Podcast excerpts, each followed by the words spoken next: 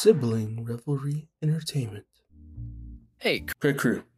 It means Crit Crew. Sorry, Critical Role. Don't don't sue us. Thank you. okay, let me make a quick roll to see how much we love you guys. Oh, look at that. It's a natural 5,000. We truly do love making the show, and I promise Dante's not forcing me to say this. I am definitely by my own volition saying this. If you'd like to keep supporting us, give us a little look see on Instagram, Twitter, Facebook, and yeah, TikTok and YouTube. We're learning and growing more powerful every single day. Recently, I grabbed a beer from the very depths of an ice cold cooler, no problems. And the only reason I could is because your support has made me so powerful. It's become a problem. You can find us on social media, just search Death by a Thousand Crits, but be sure to use the number and don't spell it out. Come join the crew, chat with us. If you have artwork, send it our way. I will not cry, but I will absorb your power.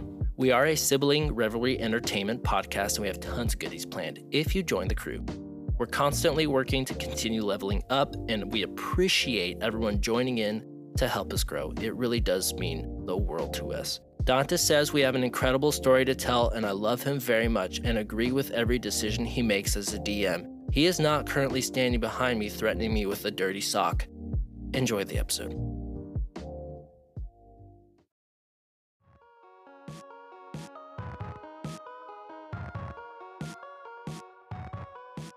Hello, everybody. This is Dante Longoria, here, normally very kind and loving dungeon master, but today we're going to be doing something uh, a little different. This is not a session uh, of the campaign or critical thinking with the rest of the cast. Today, it's just going to be me. We're going to be calling these segments Rolling It Back. I'll be taking the time to give background information on the world, characters, situations, and even some things that Matt, Hunter, Joaquin, and Josh don't even know. Why am I doing this? Well, uh, like we've said many, many, many, many times, we're not trained professionals. We're simply a group of friends and brothers who sincerely enjoy telling stories with each other and giving each other a hard time. Now, because we're not professionals or getting paid millions and thousands of dollars, we don't have assistants that can keep track of continuity. We're not able to meet up every week, which is very sad for all of us, and that, that actually leads to not remembering small details and information. Now, going along with rolling things back, uh, continuity errors, things of, the, of that nature, this is also going to be time when I clear up any plot points or parts of the story, which is going to be actually the point of this first episode. Once I'm done explaining what rolling it back is, what it, what I want it to be. Now, it won't always be me.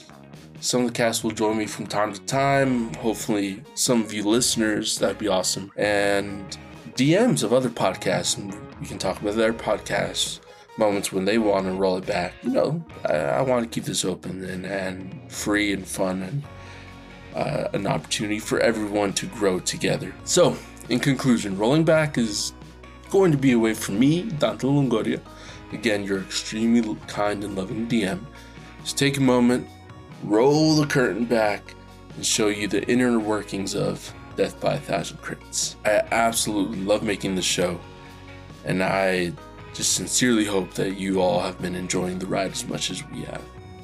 Alright, enough of the intro. Let's get into rolling it back.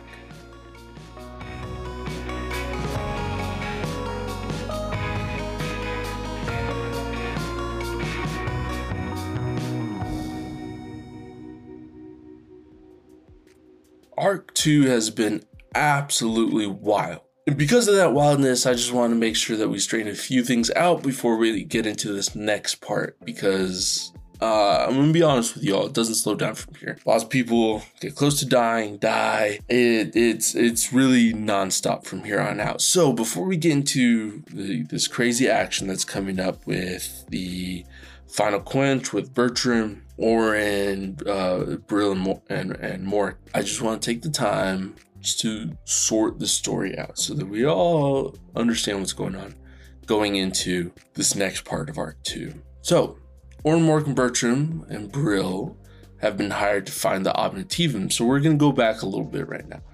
Uh, by everyone's favorite person, Alpha. I know you all love Alpha. I love Alpha. I love playing Alpha. Makes me very happy after I play. Or, as you guys have learned, his real name is Isaac Gray. Now, we're not getting into going to get into Isaac Gray or the Umbran Council in this episode. That's for future episodes. There's gonna be time for that. But for now, it's, it's enough to just know him by his real name, Isaac Gray. Uh, but I'll be calling him Alpha from here on out. Now, they're sent to mages to find the first shard. Uh, the guys encounter one of my all-time favorite PC NPCs, uh, Renar Aldarian who actually turned out to have the Shard of Lafkis, one of the Turnian, who we'll also be getting into in later episodes of Rolling It Back, the gods of Orthanc, uh, what they represent, kind of uh, more in depth. We'll be doing that in a later episode. Right now, we're just to stick to the plot and the story. Now, Fine Renar, one thing led to another which led to fighting Captain Riveda, which led to escaping mages, which led to being on the Wander. And that's where Arc 2 begins. Okay, so now I'm just gonna make sure we iron out the details of Arc 2 so that we're all understanding what's going on. Beginning of Arc 2, Bertram and Auron decide to go see Alpha, while Brill and Mork decide to stay back to do their own things. Uh, Mork ends up connecting with the Omnitivum Shard, Brill unlocks his connection with Von Ulrich, um, which you guys are gonna see is is pretty wild. And Bertram and Auron face some intellect vows. Now, I just want to go on the record. I double checked to make sure that the guys wanted to split the party. We all know it's the number one rule of D and D, but you know they're gonna do what they're gonna do. I, but I but I warned. I warned. I just wanted to put that on record. I don't want any hate. Now, we're not going to get into the specifics of the encounters, what each PC went through, since we did do that in, in a critical thinking episode with our good buddy Skylar.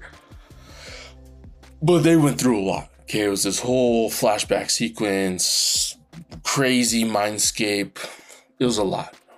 Absolutely a lot. Uh, but if you don't quite remember, go back, listen to Critical Thinking episode with Skylar uh, it's a good one.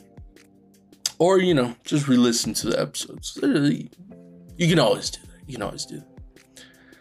Now, it's through these events that you all meet Alpha for the first time, and you also discover that Alpha has a teeny tiny secret of keeping his family alive with the help of a temporal stasis machine, which was made by none other Bertram's dad, Strauss.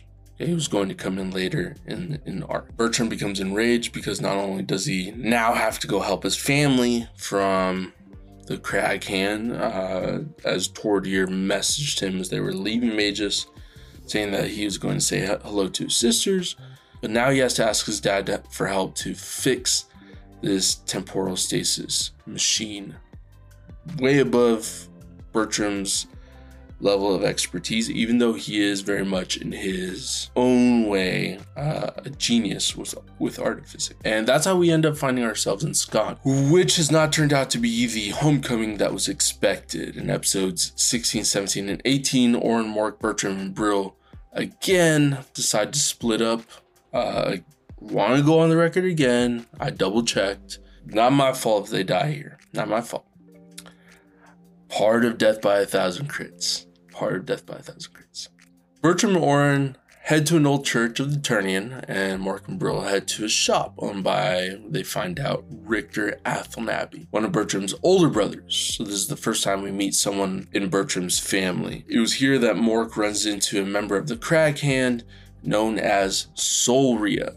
Here's the first rollback we're going to make. In episode 16, I accidentally called her Solaria uh, but she her name's actually Solria. Okay, she's a lieutenant of the Crag Hand. Uh, she's she's pretty nasty. I'm not gonna lie, she's pretty nasty.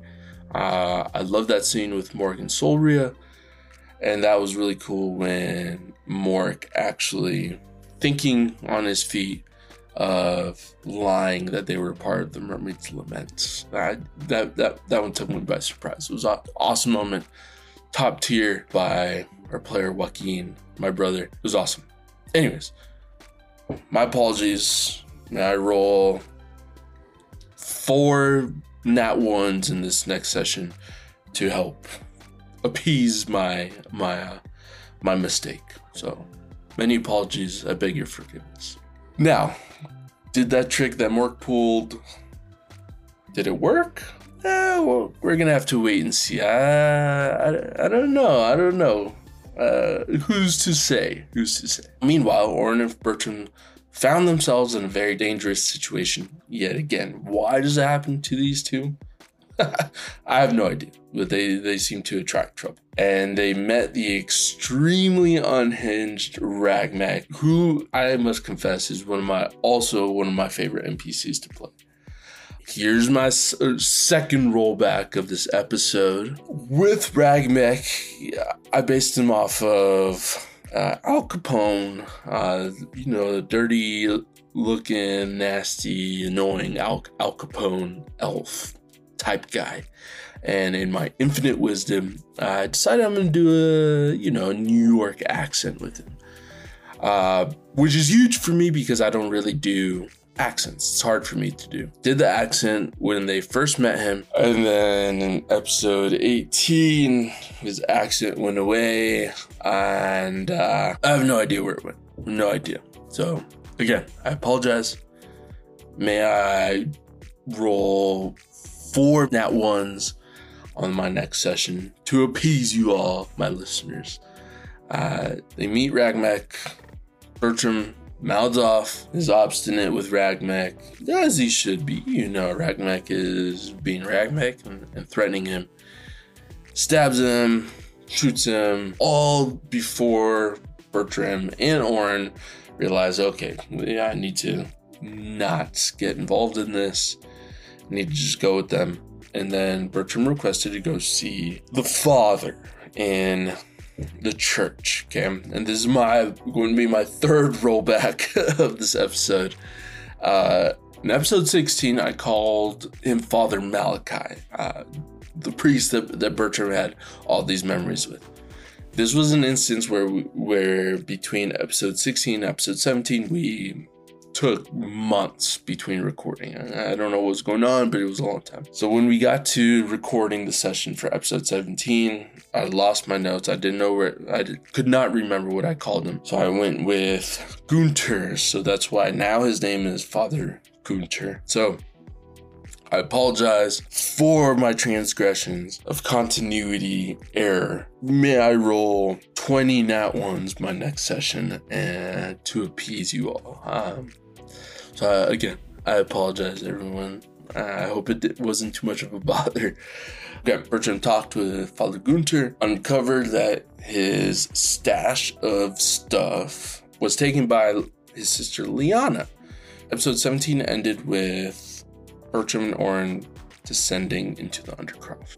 That takes us to episode 18, where we now have Orrin and Bertram in the Undercroft they meet Dirva Craghand, who's the head of the Craghand Syndicate. Bertram gets slapped multiple times by Dirva's metal arm, which is new by the way. She did not have that before when Bertram dealt with her before. And it seems like Dirva has made Bertram's dad fight in the Coliseum. That's kind of what she's insinuating. Bertram doesn't know if it's completely true.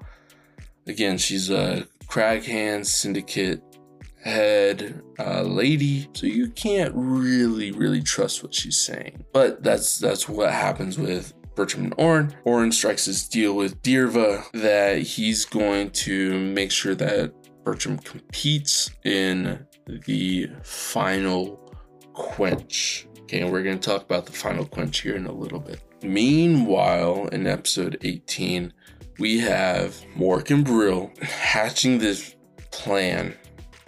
Uh, we'll call it a beautiful plan of burning the Colosseum down and the Craghand down by impersonating the owner and construct, which Brill is not. Brill's not a construct, Brill is a Warforged, a very special Warforged. So that's uh, that's their plan. So that's their plan. Now, before they head into the Undercroft, they did run into Ark Shikari. And Ark Shikari, just so we're all clear, is an agent of Teifior. Teifior is the head mage. Okay, he's the all powerful wizard of the land, head of the Council of Mages, and they are his sorcerer hunters. They go around looking for people of magic that are deemed unworthy to have magic in Teifior's eyes and the council's eyes. So they go hunt them, capture them, and no one really knows what happens to them. Okay, they're never seen or heard from again. Most of the time, the Archicari travel in, in twos. One's an Abjure, one's a Conjurer, and they are elite warrior, okay, elite wizards. Very, very powerful. Mork runs into this Archicari in the Anil, which is the top layer of Skont. And he seems to pay him no mind. Why? Because Mork isn't showing any signs of magic. Okay, that's that's the whole reason why the Archicari didn't go after Mork. Fast forward, getting to the Undercroft, Mork and Brill have this plan, and they're spotted by Liana Athlonabby. They meet Bertram's sister. Bertram's sister thinks that they're going to do something to Bertram. She doesn't know exactly what. Her brother Richter told her that Bertram was alive and that he may be in trouble. Liana sees Brill and Mork, who know she knows who they are because Richter told her, confides in them that she is Bertram's sister and takes them to her shop where she begins to and I have this episode of uh, Panic. Mork and Brill handle it very well. And right as she finds or pulls out this orb, artificed orb, which looks like a core, okay, a, power core, this artifice power core, that's when Bertram and Orn walk in. Moments prior, they were released by Dirva with the expectation that Bertram's going to be ready to compete in the final quench in no less than 30 minutes. Not a whole lot of time to get ready. They walk in, and that's where episode 18 ends. And that's where you all are, are, are left, waiting for the final quench. Now, what is the final quench? The final quench is where the artificers of Skont they show off how powerful their constructs are. Okay. In the top layer is the grand showcase. That's the where the Anil is. The grand showcase is where they show off their inventions, their their ingenuity of, of making life better and creativeness. But in the Undercroft, that's where the artificers go to show their metal, excuse my pun, and show how powerful they can make these constructs. Now, Bertram has history with construct battles. They're part of the reason why he had to leave. You're going to find that out in this next episode. But that's where we are. That's where you all are left. Uh, so that is rolling it back. I I now have to roll many nat ones to appease you all because my continuity errors. Um, but again, we're all human. If you have any questions, send me send me a DM on Instagram. We're Death by a Thousand Crits. Uh, the number, don't spell it out. We're working on some stuff for YouTube here in the future that I think you guys are gonna like. It's going to be a different experience than listening to the podcast. So you can kind of listen, re-listen to the episodes, but in a whole different way. Uh, we're excited about it. I think it's. I think you all are gonna like it. Um, we're going to be doing kind of tips. Uh, I'm going to be talking about mechanics on YouTube, walking you through it, having giving you those resources so that you guys can use them in your own campaigns. Anyways, thank you all for listening, rolling it back. I'm Dante Longoria, your kind and loving DM. Love y'all. Bye.